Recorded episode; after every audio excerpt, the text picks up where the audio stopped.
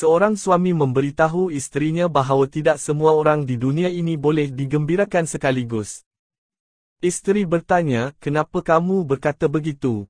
Wajah kamu seiras dengan Nayantara.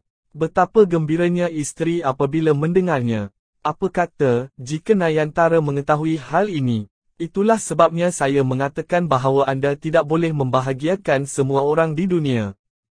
Memang kita tidak boleh membahagiakan semua orang, tetapi melalui fikiran, perkataan dan perbuatan kita dapat mengelakkan kesedihan. Kehidupan seperti pemikiran